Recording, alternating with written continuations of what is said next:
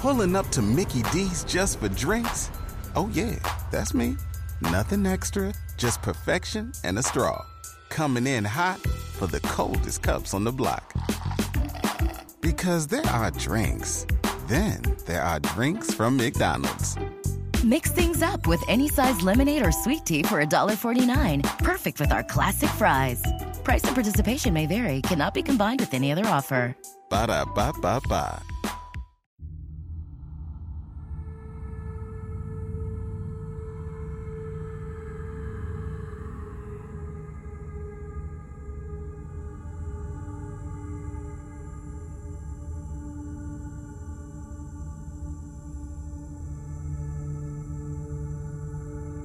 A quick reminder to my faithful listeners if you enjoy listening to Devilry, please share it with your friends and family. It really helps to get the podcast out there. Thank you.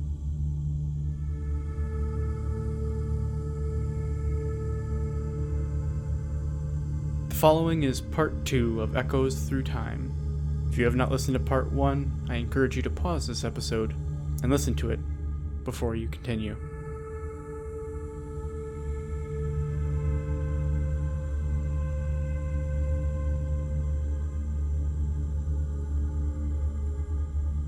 Enoch turned out to be a blessing to the Cameron family. Little did either of them know it at the time. He was unemployed, lived discreetly on the property, and had grown up there all his life. He had no family or friends besides his dog, Butch.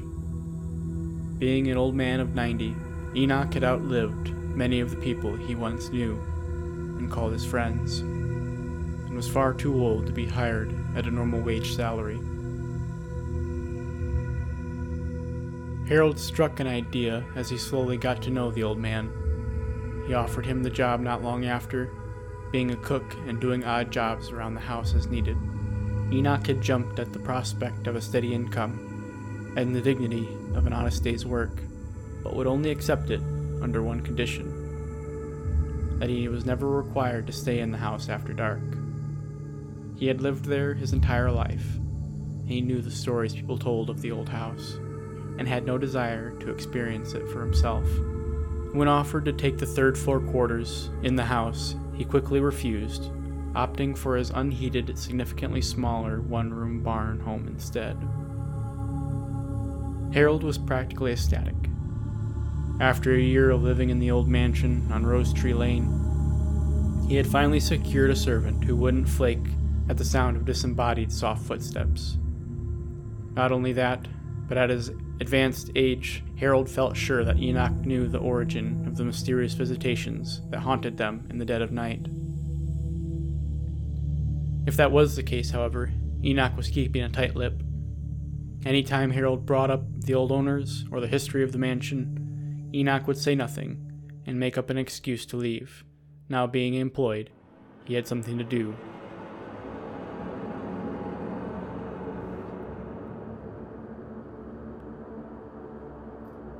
For his part, Enoch loved being back at work at the old house. He was a kind and honest soul who believed in working hard, like his mother had taught him. He knew whole tracts of the Bible by heart, though he could not read or write. Like all men, he had his own weaknesses. It was found, after some time had gone by, that on Saturdays, which he had off, he could be found wandering the grounds of the old house, inebriated beyond belief. Harold, who had been suspicious of the old man's claim that he could recite the whole book of Job by heart, walked away convinced after spying him doing so in a salutation to the birds and empty fields that once rolled in that quiet place.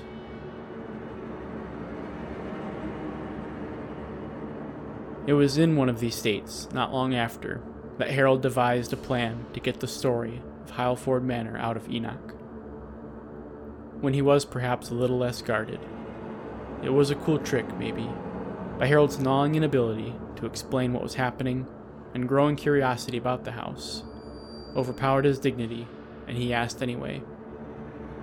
Coming up to Enoch one Saturday, while he was seated on the bench in the garden house, Harold asked if he could join him.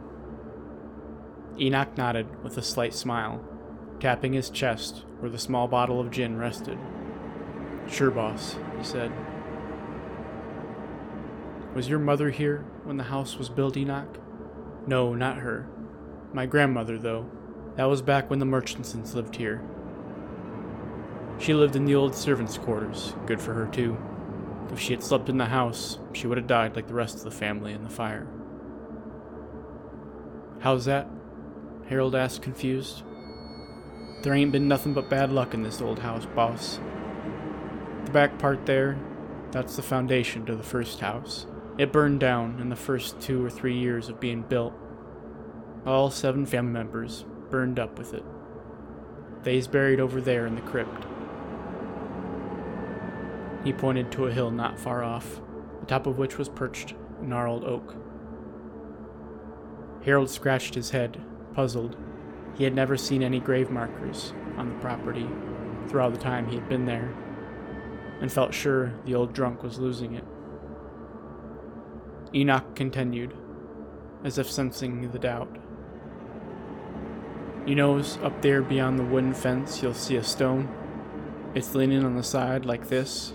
He stopped and began to lean to one side, and in so doing, nearly fell off the bench. The stone slab fell over when I was but a boy. That's the entrance. Down there they buried him, just stacked them on top of each other. All seven, he mused. The conversation trailed on, and after some time, Enoch began to sober up. He went his way not long after. For a week or so, Harold was out of town, but the next Saturday he grabbed one of his boys and went in search of the mysterious crypt. After some time looking around the old stone, Hal found a large indentation in the ground around him and figured it must have been the old entrance. He and Harold grabbed a few spades, flashlights, and a ladder from the house and got to work. After some digging, they unearthed the entrance, bricked with large Gothic arches from a century before. They carefully lowered the ladder and climbed down inside the pitch black crypt, mesmerized. It was just as Enoch had said. The old family was stacked on top of one another. But in the passage of time, the caskets had rotted away to dust, and all that remained were fragments of bone. Harold's flashlight flickered across old skulls of the house's previous owners, and then off of the old silver casket handles now scattered among the rubble lying among the bones. He pointed his flashlight up, marking the old archways with awe. When he reached the center of the ceiling, he felt a strange sensation that it was moving, rotating. Then he noticed that he was becoming very lightheaded and yelled to his son to get out of the tomb. They scrambled up the ladder as fast as they could. Harold having to pull Hal up the last half as his legs began to give out. Once outside again, and able to catch their breath, Hal stammered out the question What happened down there? No oxygen, Harold breathed. We must have used it all up while we were down there. We could have died. Because of their haste, they had neglected to tell anyone what they were doing besides Enoch himself who refused to accompany them out of fear that they would disturb the rest of the dead and bring a curse upon themselves. The reality that the crypt could have claimed them as its own dawned on them, and a shuddering horror they cared not dwell on too long. They quickly covered up the entrance as well as they could, and never spoke of it to the family, in fear of alarming them.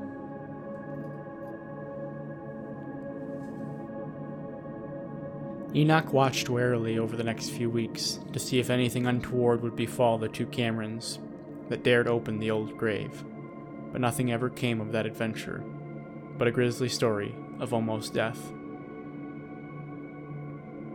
It was not long after, on a Saturday morning, that Enoch approached Harold with an odd request. He asked for a lift, about three miles down the road, to see his girlfriend, Willie Mae. After overcoming a shock that Enoch, in his 90s, toothless, 5 foot 2, and thin as a twig, could have a girlfriend, Harold was happy to give him a ride. He had business in the office he needed to take care of anyway, and would drop the old man off on his way there. During the short drive, Harold chanced to catch Enoch in a jovial mood and capitalized on it, asking about the house again. Enoch pointed to an old, beautiful stained glass window that shined into the library. It was old miss that put that in there, after the Murchisons died, that is. They's who had this house rebuilt. Old Miss? Harold questions. Yeah, boss, the doctor's wife. She loved everything just so. The doctor had it done, but was Old Miss that wanted it. He paused, remembering. Was she who built the summer house. Then it had roses, all the way up and around it. She sounds like she was an unusual woman. How long ago was that? Harold asked. I don't rightly remember. I was small still. Must have been 80, 85 years ago. Enoch touched Harold's arm and pointed to the driveway, admittedly sorry for the short conversation, and agreed he'd be back in a few hours after his visit to the office to pick Enoch up. He got a glimpse of a large woman letting Enoch into the side door before pulling away. On his return, he found Enoch already starting out for home and slowed down to pick him up on the side of the road. The smell of gin lingered about him as he got in. Harold picked up the conversation right away, asking Enoch if he knew of any tunnels leading into the house. Tunnels? No, never did, he replied. I thought maybe the summer house, Harold trailed off. I don't know nothing about that, said Enoch. Then, shortly after, Could be, I suppose, but I know they kept runaway slaves there. It was one of those stations. Harold lit up with excitement. Runaway slaves, he repeated. Those must have been exciting times. Maybe. I was too young to know much about it, but I remember them keeping folks up at the house. Never saw them, but sometimes I'd clean up after 'em if they's hurt or bleeding, Enoch reminisced. You know that means there must be a secret room, replied Harold, excitement still palpable in his voice. Why you need another room? Ain't that house big enough? asked Enoch, incredulous. Of course it is. It's just maybe that room has a secret entrance that someone could come in through and, well, do things. Harold trailed off. Them that come into that big house don't need no secret way, Enoch said grimly.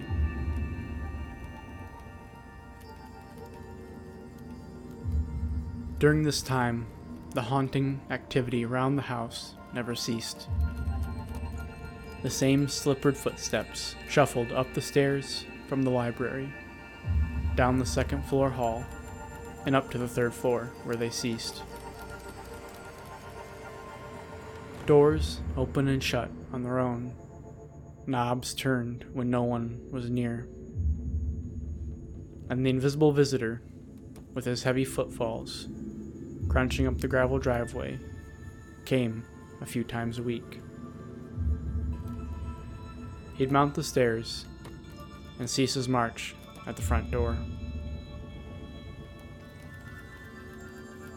The Camerons, for their part, learned to live with their fellow lodgers and continued life as normal as they could, with visitors coming in from out of town. The next family member to make a stay in the house was Harold's brother, Colonel Arthur Cameron. This time, they warned the colonel of the strange events that persisted in the mansion, to which he scoffed at. But he jumped at the history of the old house and with determination set about searching for the elusive secret room that was supposed to have been used during the time of the Underground Railroad.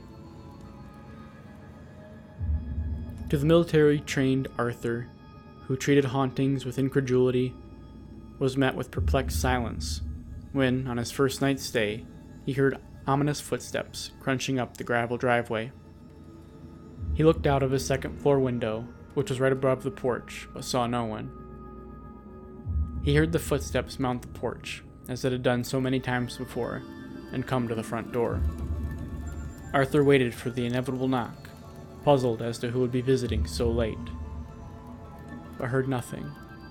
After some time, he shouted out the window, but again, no one answered.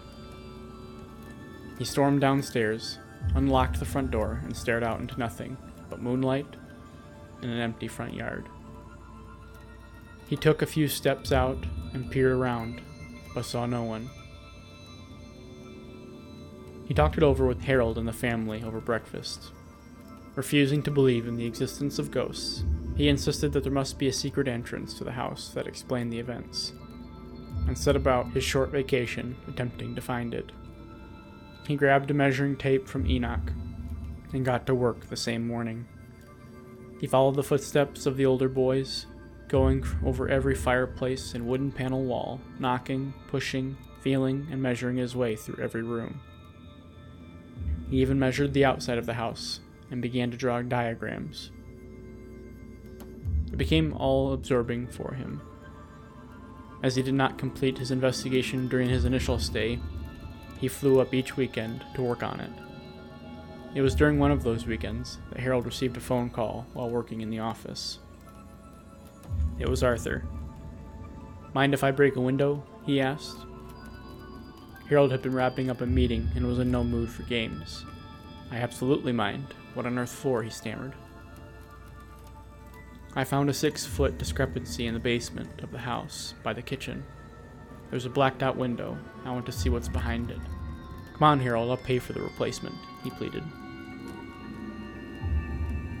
Don't do anything until I get home, Harold said, and promptly ended his meeting and raced home. He found Harold and Cal waiting for him in the basement, ladder and flashlight ready. Harold gave him permission, and Arthur proceeded to smash the window, clearing away the debris with a gloved hand. He requested a flashlight and let out a whistle as he peered through. You gotta see this, he cried, coming down the ladder. He handed the flashlight to Harold, who scrambled up and peered through the broken window. He was not looking outside, as had been expected. He was instead looking into a vacant basement room, empty except for an old quilt piled in the corner. Grabbing another ladder, they slipped through the small window and into the hidden room. They observed only one blackened window which led outside and was securely locked. Other than the quilt, there was nothing else in the room. No doors, secret entrances, or the like.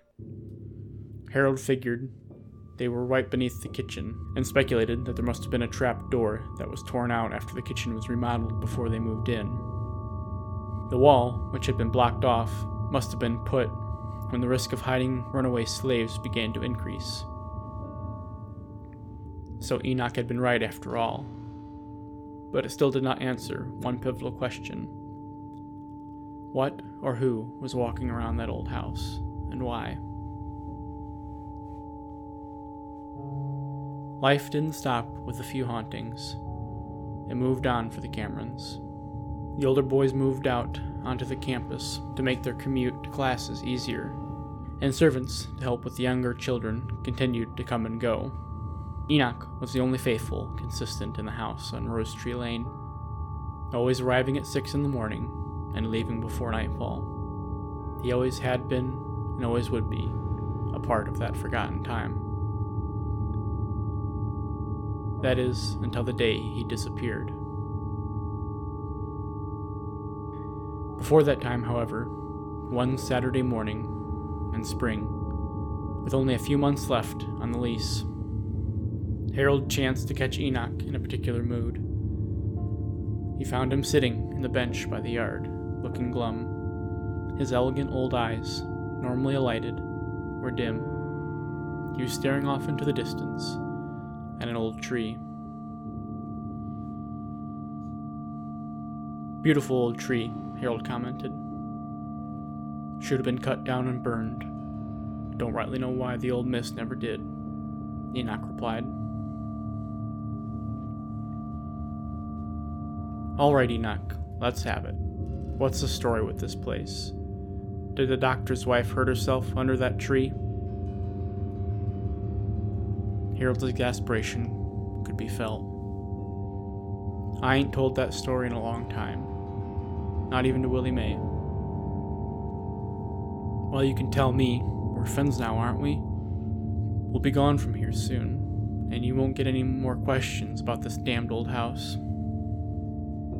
That you is, boss, that you is, said Enoch, and he sighed as he began his tale.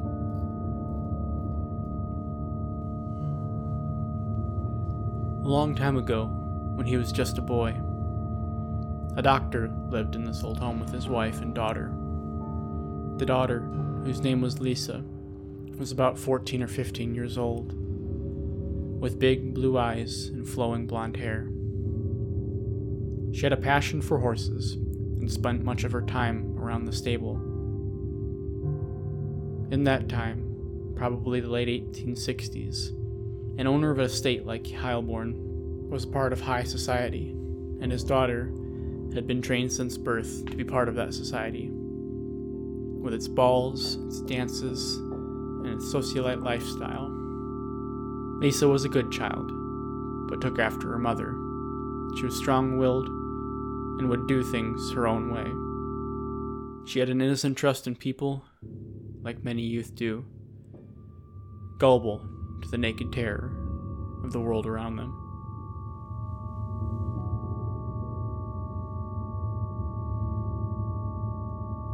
Whenever she'd come back from school, she'd run to the stables to see her horse.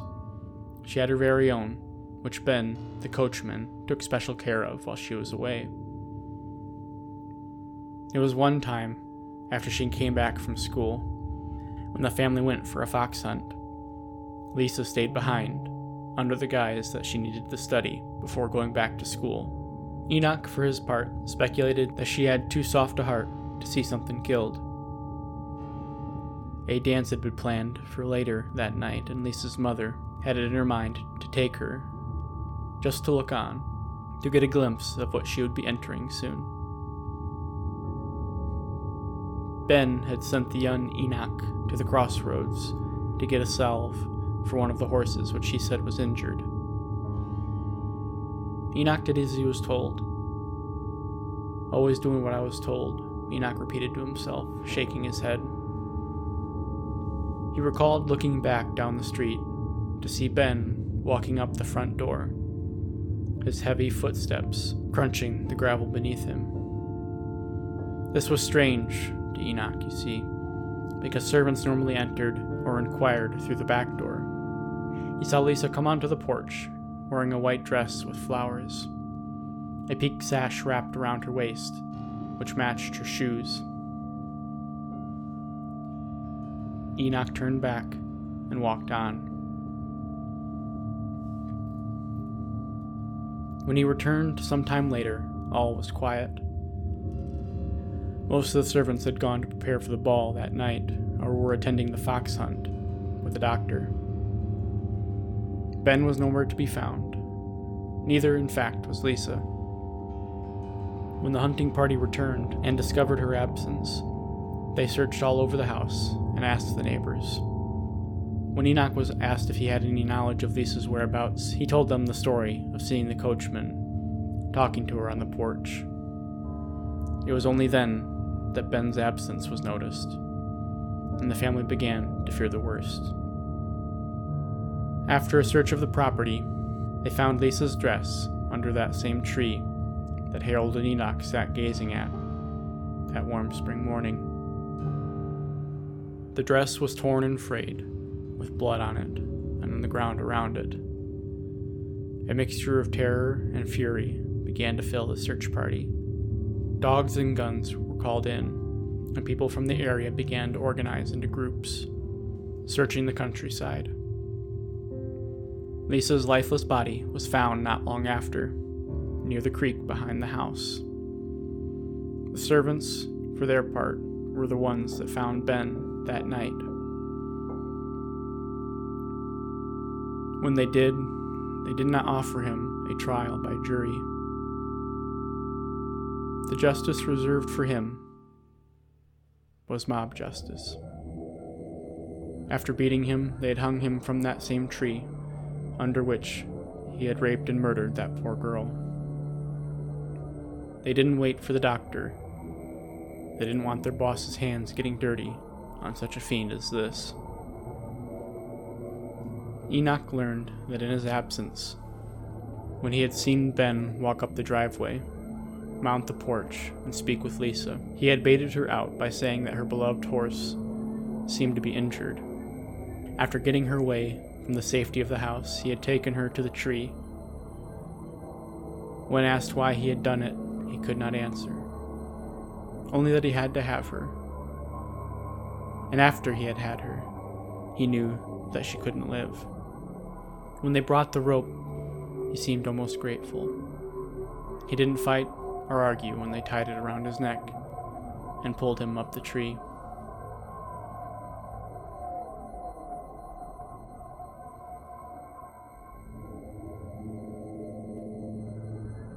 So it must be her that roams the halls at night, Harold mused. Not her, Enoch said with a start. No, she's in heaven with the angels. It's old Miss that's still here. She went crazy when Lisa died. Not hysterical, not shouting, mind you. It was a quiet crazy. After the funeral, she acted as if nothing happened.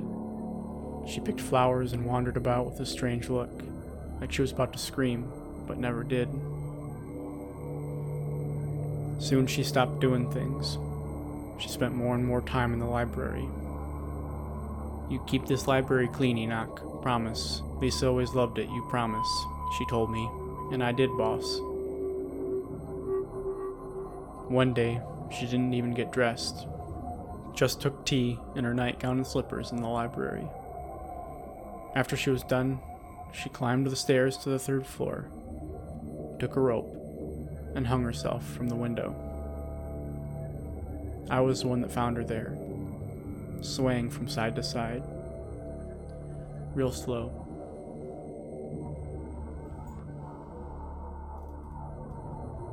Harold thanked the morose Enoch for sharing his story and advised him to enjoy the rest of his day off. Departing, he found himself trudging up the same gravel path Ben must have taken when he made his ominous journey to the front door. Harold shook himself and deliberately entered through the back door into the kitchen. The weight of the mystery was leaving him, and so too was their time in that old mansion. They now had only a few months left on their lease and had begun to search for a new home, which they found not very far away. Another old colonial, not as big. His family had shrunk by two as they neared the end of their stay. Hal had entered the army, and Bob, looking to best his brother, had joined the navy. The house, too, seemed less full. Though they did not cease entirely, the strange events they had experienced became less. Enoch, for his part, was sorry to lose his boss. He had saved money, however, and had a good stash for the rest of his retirement to enjoy more than enough gin.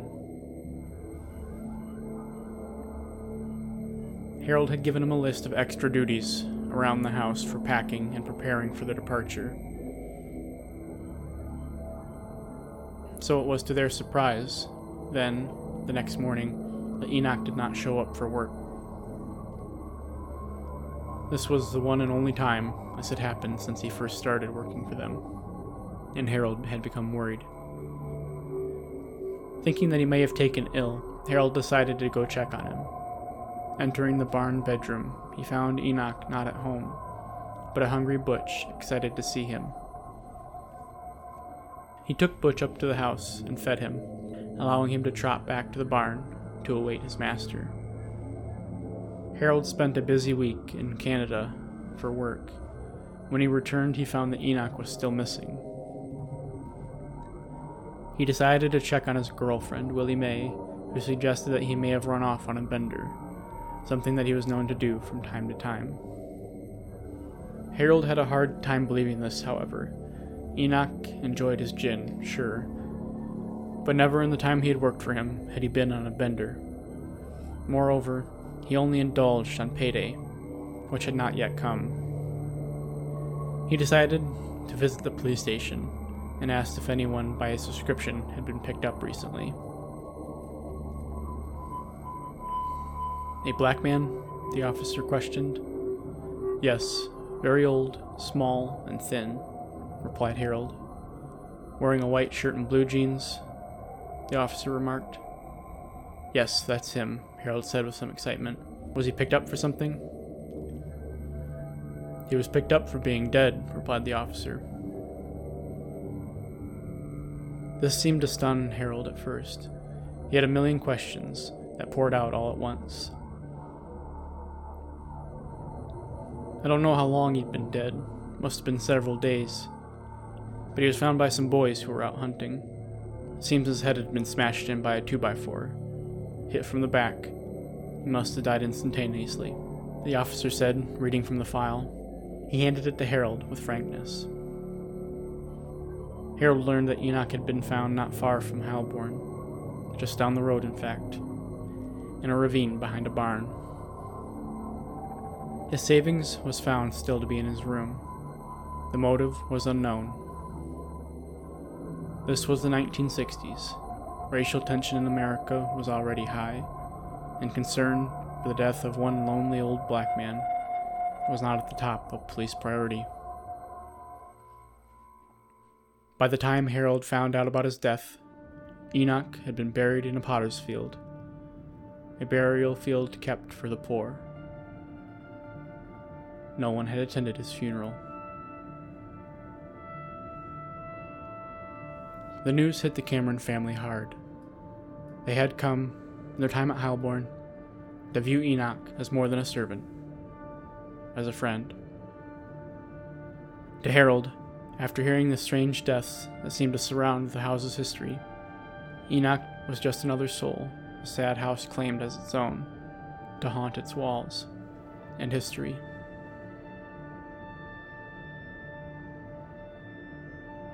The Cameron family moved on to Valley Forge, into a house that was not in the least bit haunted, to their great relief. Harold would only ever have one final otherworldly experience. After retiring, he had fulfilled his lifelong dream of becoming a pastor. One morning, while preparing a sermon in his study, he received the devastating news that his son, Bob, had died unexpectedly from a massive heart attack. Hanging up the phone, understandably shaken, he looked up from his desk to see Bob standing in front of him, smiling, as if to say, all was well, for him to carry on. Harold blinked, and the vision was gone.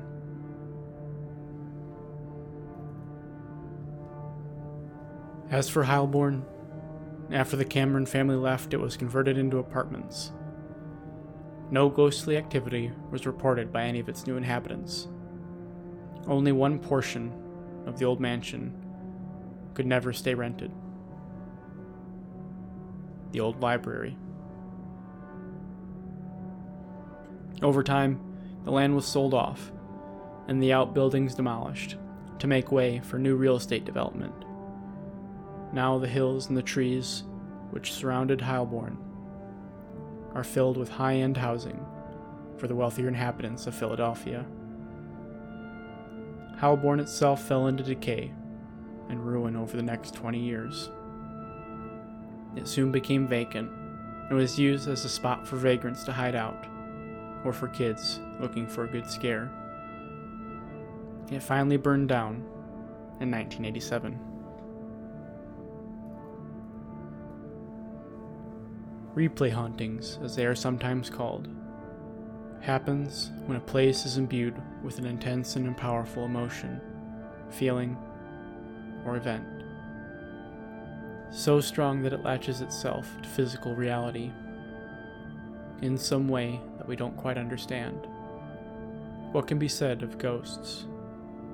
What can be said of the souls gone before, doomed to linger in the eternal suffering of repetition?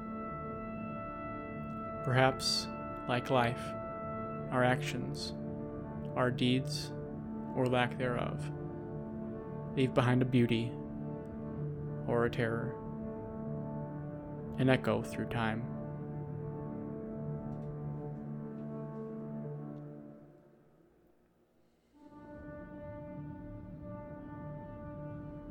Devilry was written and produced by me, Matthew William Motzinger. Music by Kevin MacLeod. If you enjoy listening to Devilry and would like to help support us, please subscribe and rate the show on iTunes. To stay up to date on all things Devilry, you can follow us on Twitter at DevilryPod or on Facebook on facebook.com forward slash Devilry Podcast.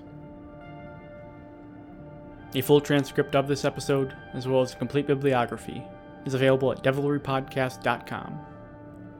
Go there if you'd like to learn more about the strange and terrible things of the world. Stay weird, my devils.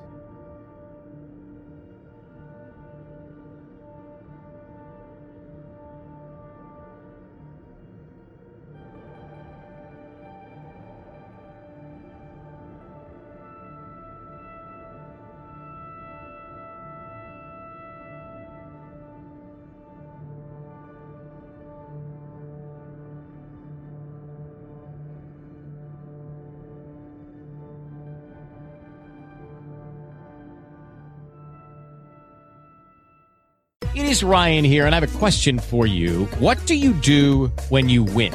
Like, are you a fist pumper? a woohooer, a hand clapper, a high fiver. I kind of like the high five, but if you want to hone in on those winning moves, check out Chumba Casino. At ChumbaCasino.com, choose from hundreds of social casino style games for your chance to redeem serious cash prizes. There are new game releases weekly, plus free daily bonuses. So don't wait. Start having the most fun ever at ChumbaCasino.com. No purchase necessary. VGW. Void were prohibited by law. See terms and conditions. 18 plus.